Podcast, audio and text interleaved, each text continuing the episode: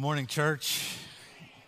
It's good to see you all. We're so grateful you're here. My name is Nate, and uh, I'm the next gen pastor here. And we just want to say welcome. Welcome to the family. We're glad you're here. It's going to be a good day. Yeah, right? Yeah, amen. And uh, man, we're excited as we lead up into Easter. And we're in this new series called Like No Other. And uh, we're pumped about it. And today, um, we're going to talk about a word called hope. And so the theme for today is hope like no other. So look at your neighbor right now and say, Hope like no other. Do that right now. All right, go ahead. Uh, some of you, oh, I don't know. This is going to be a long day. It's going to be a long day. You know, some of you did it. You had it. You, you were in it. But you know, you ever hope for something? You know, you think about it. And I thought about this. I, I, went to Google because it has all the answers, right? Or we think it does, right? That was a joke, by the way. It said the meaning of hope is to cherish a desire with anticipation to want something to happen or be true. And so many of us have hope for things. And, you know, like for me, it's always usually, I don't know why, but usually it always has to revolve around something dealing with food. You know, I don't know why that is. Like for me, every time I go to Chick fil A, I hope, like, please let the sweet tea be good. Please let the sweet tea be good. I'm a sweet tea snob. I'll admit it, Lord. I'll confess it right here. It's all good. I know I need to get rid of it. I need to throw it out. I know, but you know, it's just, but I just want it to be so good, you know?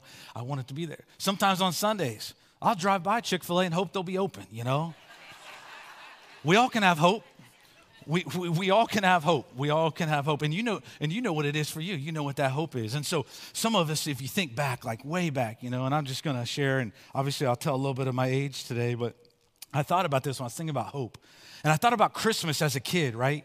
You, you, would, you would go down and you would hope that something under the tree was there that you asked for, right? You, you had this hope that, man, there's got to be one thing in there. There's got to be that one thing that you just hope that you would get. You know, and, and it's like if you wanted a bicycle and you went down and nothing looked like a bicycle at all. So you're just hoping that maybe it was still in the box, you know, and all those things. And for me, I'll never forget it. And we're going to talk a little bit about this, but I remember there was something that took place in my childhood. And there was something that some of you remember uh, the old gaming system, the Ataris. You don't have to raise your hand. We're not going to judge anybody how old you are. And, and, then, and then the original Nintendo came out, right? The original Nintendo came out. And I remember uh, my uncle actually getting us, I have three brothers, so there's four of us boys. He got us original Nintendo, which was bad because there was four of us wanting to play one, you know, gaming system. And but there was something that the, the world and all my friends were telling me that was coming out that you had to have. You, you had to have this. And my hope was, I asked for it for Christmas. My hope was is that it would be under that Christmas tree. You know, unfortunately, I went down there and it wasn't, right? And you know what that's like, and we're to talk a little bit about that when some of that hope is not there. And so for me, oh man, as a kid, I just worked my tail off. But the world told me I had to have it, and it was to change my life. And that was the Super Nintendo. So, you know, it's like the regular Nintendo is not good anymore, but the Super Nintendo will make your life better. It's kind of like how we live with the iPhones today, right? You know? Your iPhone 20 works great, but get the iPhone 100 and your life is going to change forever. And we have that hope. But I remember like like getting this finally. And I remember like, "Oh man, this is it." But you know what? I'm not sure that even though my hope kind of was kind of down in the dumps on that Christmas. I'm not sure that really fulfilled everything I wanted, even though I worked hard for it. And I'm thankful I still have that Super Nintendo. Some of you are like, oh, Nate, I'm going to get that from you. I have the original Nintendo as well, and I have a Sega Genesis. I have all the systems, you know, so.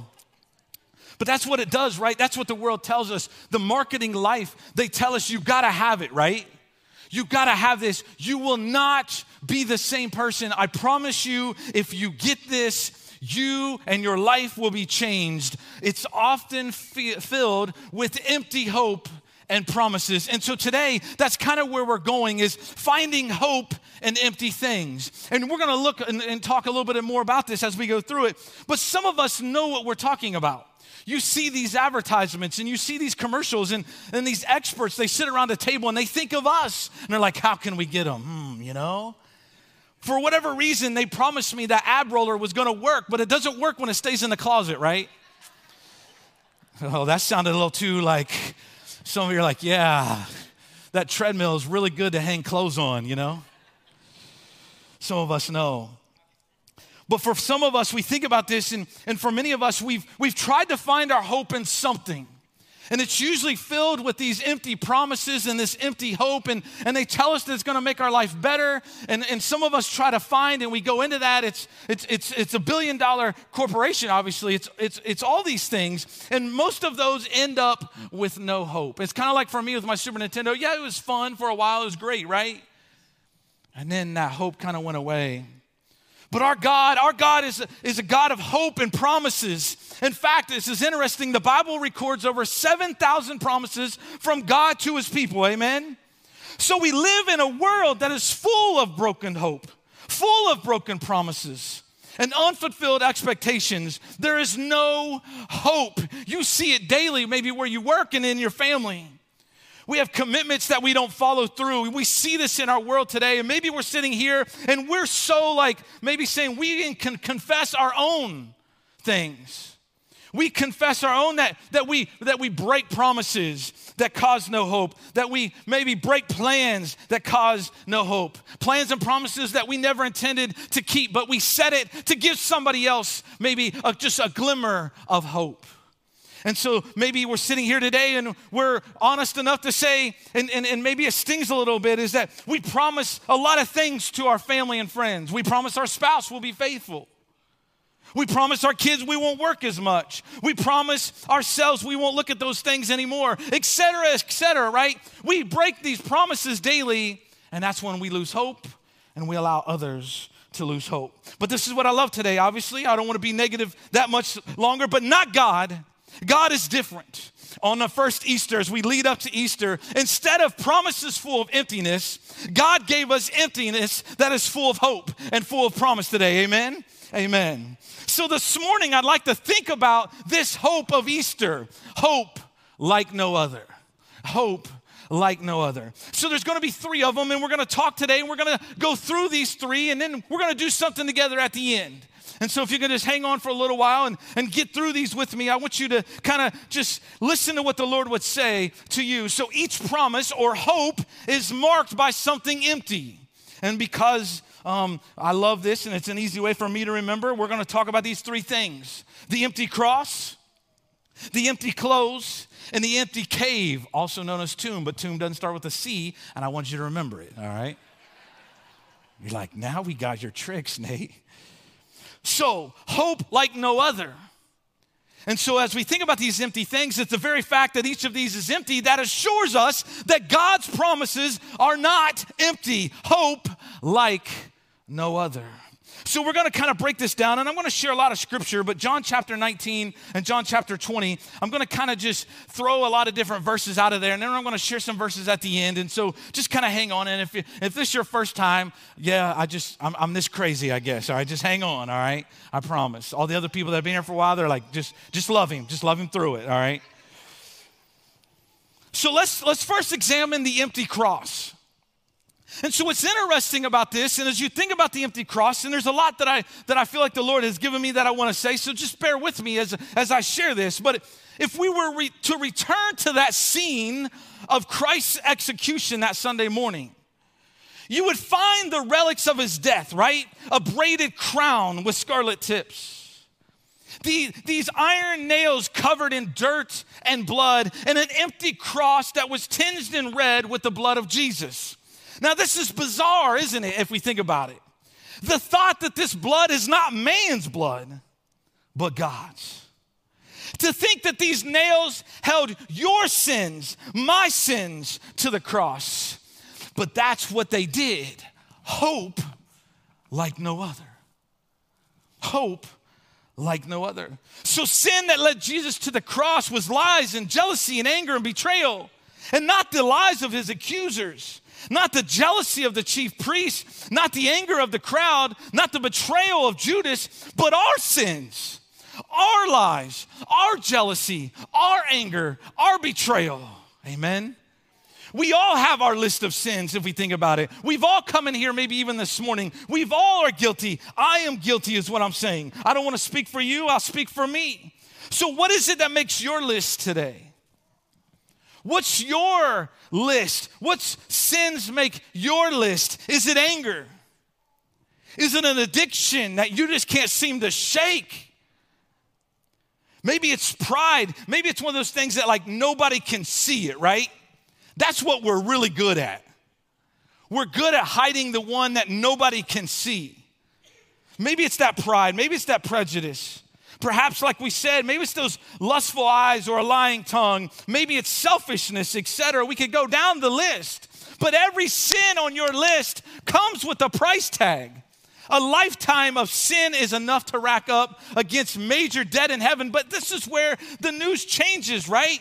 And it sounds a little negative, but just listen to this and get this today. We want to make sure you get the full picture of the empty cross. Further and further in debt, initially, we as, as humans, we might try to repay what we owe. We figure out there's an account balance as long as our good deeds and they outnumber our bad. But that isn't the way it works. The Bible tells us in Romans 6:23, for the wages of sin is death. Simply put, the cost of your sins is more than you can pay. But hold on now, this is where it gets good. Come on now, church. Now listen to this. It's more than we can pay, but the grace of God is more than we can imagine. Amen. Amen. Amen. So the empty cross promises forgiveness. It's the hope like no other. It promises forgiveness today, church. So you're sitting there, and we talked about it, and, and I didn't mean to get that negative, but it's truth, right? We're trying to pay back what we can't pay back. We list our sins out and we know we can't pay that debt, but we know somebody that did. We know somebody that did, that did. And so the empty cross, it promises forgiveness. It's the hope like no other today, church. And if we're not excited about it in here, how can we expect anybody to be excited about it out there? And that's what we got to do. It's the hope like no other. Oh, man. I'm just getting started. I'm already sweating so bad. But listen to this. So if we think about this hope and we think about how the empty cross promises this forgiveness, think about what Jesus went through, right? After six hours of agony upon the cross, Jesus whispered, It is finished. In John chapter 19, verse 30, it is finished. Now, what, what, what, makes this interesting, and I'm not a, a, a, big guy on uh, speaking Greek and all those different things, but I thought this was just so good that I, that I didn't want to miss it. And it says this what makes these words so meaningful is that the Greek word translated, it is finished, is tetelestai, an accounting term that means paid in full. Now, if that don't get you excited, man, that wood is wet. I'm telling you, you got to get ready. You got to get fired up. When Jesus uttered those words, he wiped away the debt that was racked up by our sins and by mine. He paid the debt that we could never pay. That's why the empty cross promises forgiveness for all of our sins, hope like no other. And so, as we continue on, and as we go to the next one, and as we think about the empty cross, the next thing is the empty clothes. And there again, it's just the way my mind works sometimes and how you can remember this. And I want to share some information about this and just kind of talk briefly um, about it. But it's interesting as we kind of go through and as we as we're going through John chapter 19 through uh, uh, chapter 20, it's interesting all the different things that are happening and taking place. So we think about the empty clothes. And we think about this, and, and Joseph of Arimathea and Nicodemus were both Pharisees who secretly believed in Jesus. Now, I want you to get this, I don't want you to miss it. So, reluctantly during Christ's life, but courageous at his death. I think that's important. They requested permission from Pilate to bury the body of Jesus. Now, some of you have known this if you read through this, but I want you to get it. So, they ascended Golgotha bearing burial clothes, long strips of linen cloth. Pilate supplied permission, which is interesting, right? Joseph supplied a tomb, and Nicodemus supplied the spices. Then the Bible says this in John chapter 19, verse 40. Following Jew- Jewish burial custom, they wrapped Jesus' body with the spices and long sheets of linen cloth. For John, now you got to get this. This is so good. You got to get this today. So just hopefully I can, Lord, speak through me that they hear it the right way. So for John, who witnessed all this firsthand, right? The, the arrival of the burial clothes represented the departure of hope. Come on now, listen to this. For John, who witnessed all this firsthand, the arrival of the burial clothes represented the departure of hope. These linens were a tangible reminder that his faith and future were wrapped in the cloth and sealed behind the rock. Now, this is, this is so good. This is what God's word does. So what's interesting is, is John didn't know on Friday what you and I know. In fact, John would later confess that he and the others in John chapter 20, verse 9 says they still did not understand from scripture that Jesus had to rise from the dead. And this is what's interesting about God's word. So, John and the others believed in Jesus. They put their faith in Jesus. All their hopes and their dreams rested in a man they believed that was God in human flesh. But he died. He died. Now, what's interesting is this is that this is what's happening for John. The ground beneath the old rugged cross was moist with blood, the body wrapped in strips of linen and laid to rest. All of Jesus' followers were discouraged. Jesus' death dealt a crushing blow to John's faith. Now, just, just hang on and listen to this. So maybe you are sitting here today and you can relate to this, right? Tragedies often dent and somehow destroy our faith. Maybe it's the loss of a job, a loss of a loved one, a loss of a friend. Maybe God didn't show up when you wanted him to. Come on now. Come on now. Now, I want you to get it. Hopefully, man, I hope you get this. God didn't show up when you wanted him to. He didn't show up when you thought he should have showed up. He didn't show up the way you wanted him to show up. And so what's interesting is this is what happens when life gets hard. Sometimes our hopes are shattered. Our faith can suffer suffer a devastating blow. We begin to wonder, right? Why God lets bad things happen if God is even there. So this is what's interesting and we're going to talk a little bit more about this. So what we learn about John is this. Man, this is good. However is this. Just to hang in there a little while longer. We don't know what John did on Saturday. We have no passage to read, we have no insights to share. All we know is this when Sunday came, John was still there. Now, listen to this, church. What about you? When Sunday came, John was present. What about you? When you're in John's position, what do you do? When you're somewhere between yesterday's tragedy and tomorrow's triumph, what do you do? Do you leave God or do you linger near Him? Come Come on now, church. If that's not convicting, I don't know what is. Whoo, the Lord convicted me. Because, right, we want, it, we want it our way. We want it on our time. We want it, God, show up when I want you to show up.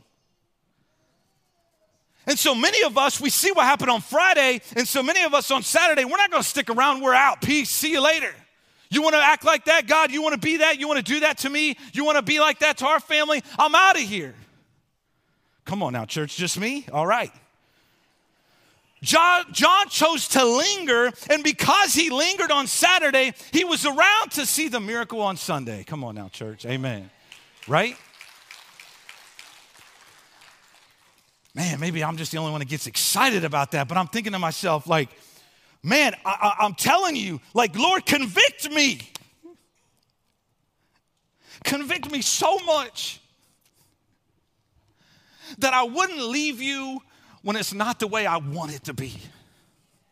That I would linger enough, I would linger long enough, I would linger so close to you that I would hang on during Saturday.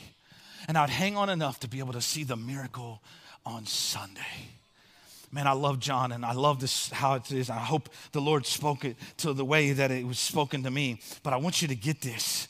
And I want you to think about it. And I want you to think about John. And I want you to think about what took place on this Sunday morning. John chapter 20, verses 5 through 8, it says this. And stooping to look in, he saw the linen cloths lying there, but he did not go in.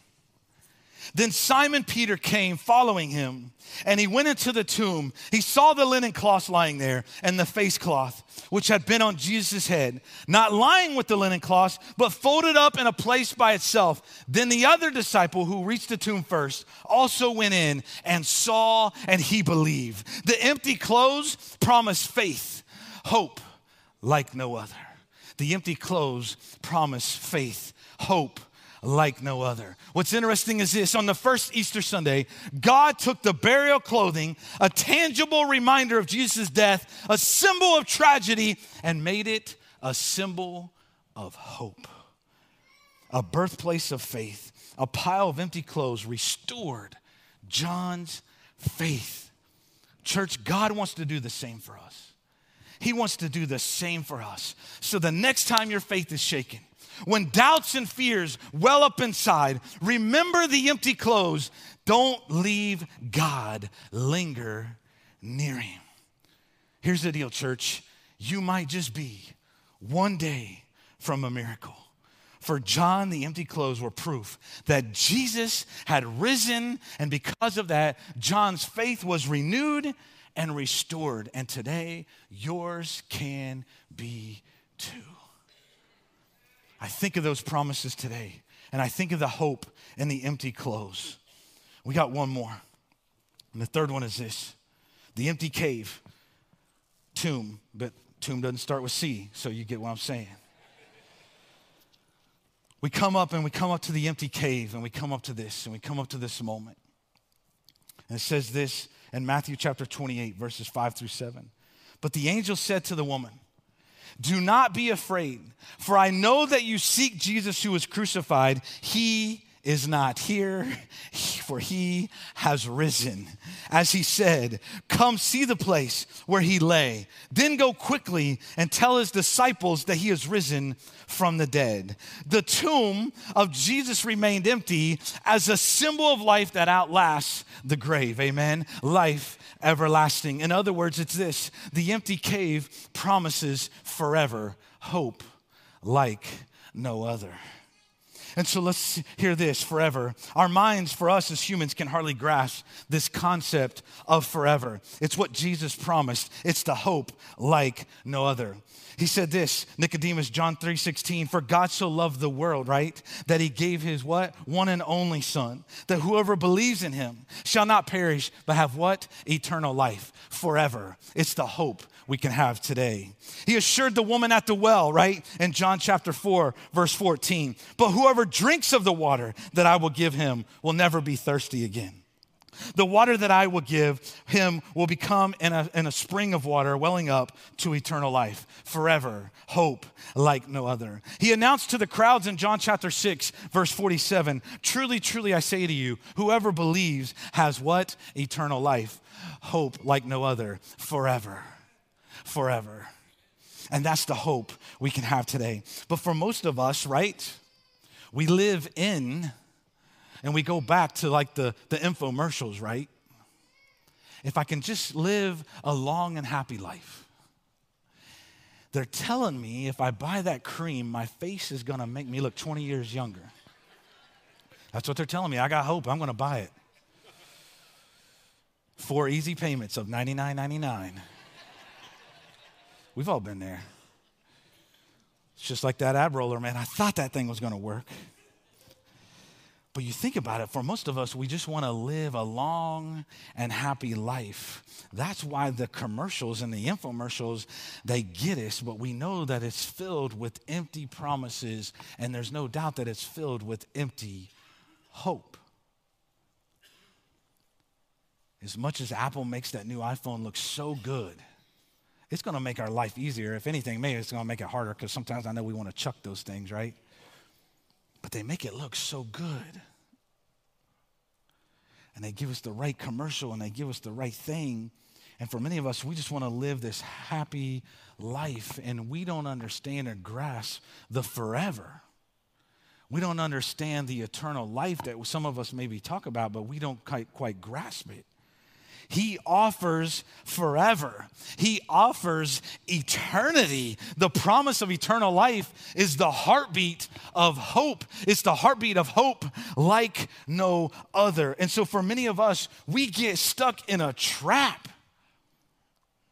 We get stuck in a trap and we can't quite understand this hope like no other. We can't quite understand and can't quite get out of our own way. And so I just want to read some scripture to you today. And I just want to read this. And I just want you to hear it. And I want you to just to receive it today. And then I'm going to just kind of wrap this part up and then we're going to do something together. And I want you to get this today. And I hope you understand and see this hope like no other. And it comes out of Romans chapter 6, and we're going to read a few verses, and we're going to start in verse 6 and read through verse 14. And, and maybe you're sitting here today and, and, and you've, you've kind of put your hope in all these empty things. You've put your hope into all these things that you're just, you're, not understanding. Why is this not finding this fulfillment? Why is this not finding this forgiveness and faith and forever that we're talking about? And obviously, we see the greatest three empty things, right? The cross, the clothes, and the cave. And I want you to get this, and I love God's word and how good it is. And obviously, if you're here, you've probably seen or heard this, but maybe you're new to this whole thing. And I want you to hear God's word, and I want you to just allow it to speak over you. And it says this in Romans chapter 6, verses 6 through 14 we know that our old self was crucified with him in order that the body of sin might be brought to nothing, so that we would no longer be enslaved to sin. For one who has died has been set free from sin. Amen. Now, if we have died with Christ, we believe that we also live with him. We know that Christ, being raised from the dead, will never die again. Death no longer holds dominion over him. Oh, this is good. For the death he died, he died to sin once for all, but the life he lives, he lives to God. So you also must consider yourselves dead to sin and alive to God in Christ Jesus. Man, I'll tell you what, if you ever seen baptisms up here, that's what I say dead to sin and alive in Christ when we bring them up out of water. Yeah, right? Amen. That's God's word. Let not sin, therefore, reign in your mortal body to make you obey its passions. Do not present your members to sin as instruments for unrighteousness, but present yourselves to God as those who have been brought from death to life, and your members to God as instruments for righteousness. For sin, come on now, will have no dominion over you, since you are not under law, but under grace. Amen. That's good. That's God's word. That's good. That's good. That's good. I'm going to read just one other thing. And this actually, Pastor Brian read this a couple weeks ago, part of this, and man, it's just good, but I want to read it. And it's Ephesians chapter 3, verses 14 through 21. Now, claim this today, church. Claim it today. For this reason, I bow my knees before the Father, from whom every family in heaven and on earth is named, that according to the riches of his glory, he may grant you to be strengthened with power through his spirit in your inner being, so that Christ may dwell in your hearts through faith. That being rooted and grounded in love may have strength to comprehend with all the saints that is the breadth and the breadth and length and height and depth, and to know the love of Christ that surpasses knowledge. Man, thank you, Lord. I need it. That you may be filled with all the fullness of God. Now to him who is able to do more abundantly than all that we can ask or think according to the power at work within us. To him be the glory in the church and in Christ Jesus throughout all generations, forever and ever. Amen. That's the hope we should be sharing.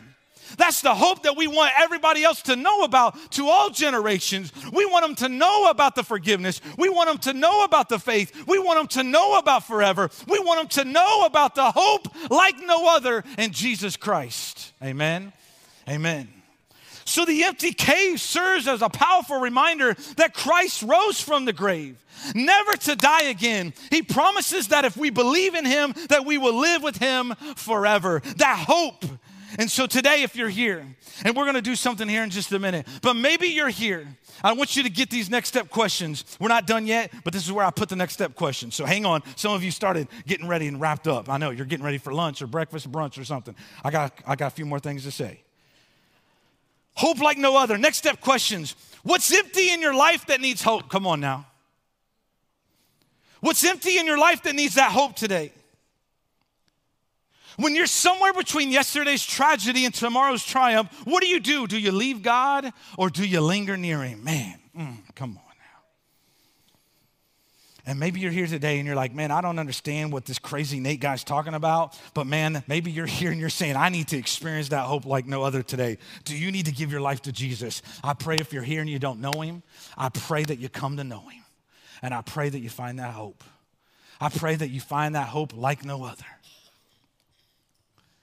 We have the hope in empty things today. We have the hope in the empty cross, and the empty clothes, and the empty cave.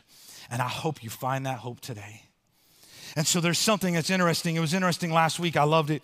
Uh, Mike, who's one of our board members, he shared about lyrics. I'm always just some of the lyrics of songs are, are just so good and sweet, you know, how the Lord uses those. But this is, a, this is an oldie, all right? This is an old one. But I want you to get it. And maybe you sit here today and you showed up today because it was your last hope. And you're barely hanging on. You're barely hanging on. Whatever it is that's got you down, whatever it is that the enemy's trying to do to you, and you're barely hanging on. I want you to hear these words of this old hymn, and you'll know it. Most of you, and you've never been in church before, you've probably heard it. And then I'm going to read something after that together. But I don't want it to be missed. I don't want you to miss it. But for me, I thought about when I first experienced that hope and gave my life to Christ. I thought about these sweet words from this sweet hymn. Amazing grace, how sweet the sound that saved a wretch like me. I once was lost, but now I'm found. Was blind, but now I see. 'Twas grace that taught my heart to fear, and grace my fears relieved. How precious did that grace appear the hour I first believed. Through many dangers, toils, and snares, I have already come. Tis grace hath brought me safe thus far. And grace will lead me home forever, right? The Lord has promised good to me. His word my hope secures. He will my shield and portion be as long as life endures. Yeah, when this flesh and heart shall fail and mortal life shall cease, I shall possess within the veil a life of joy and peace. Thank you, Jesus. The earth soon shall dissolve like snow, the sun forbear to shine, but God who called me here below will be forever mine. When we've been there 10,000 years, bright shining as the sun, we've no less days to sing God's praise than when we first begun. That's that amazing grace and that hope that you can find today. Amen.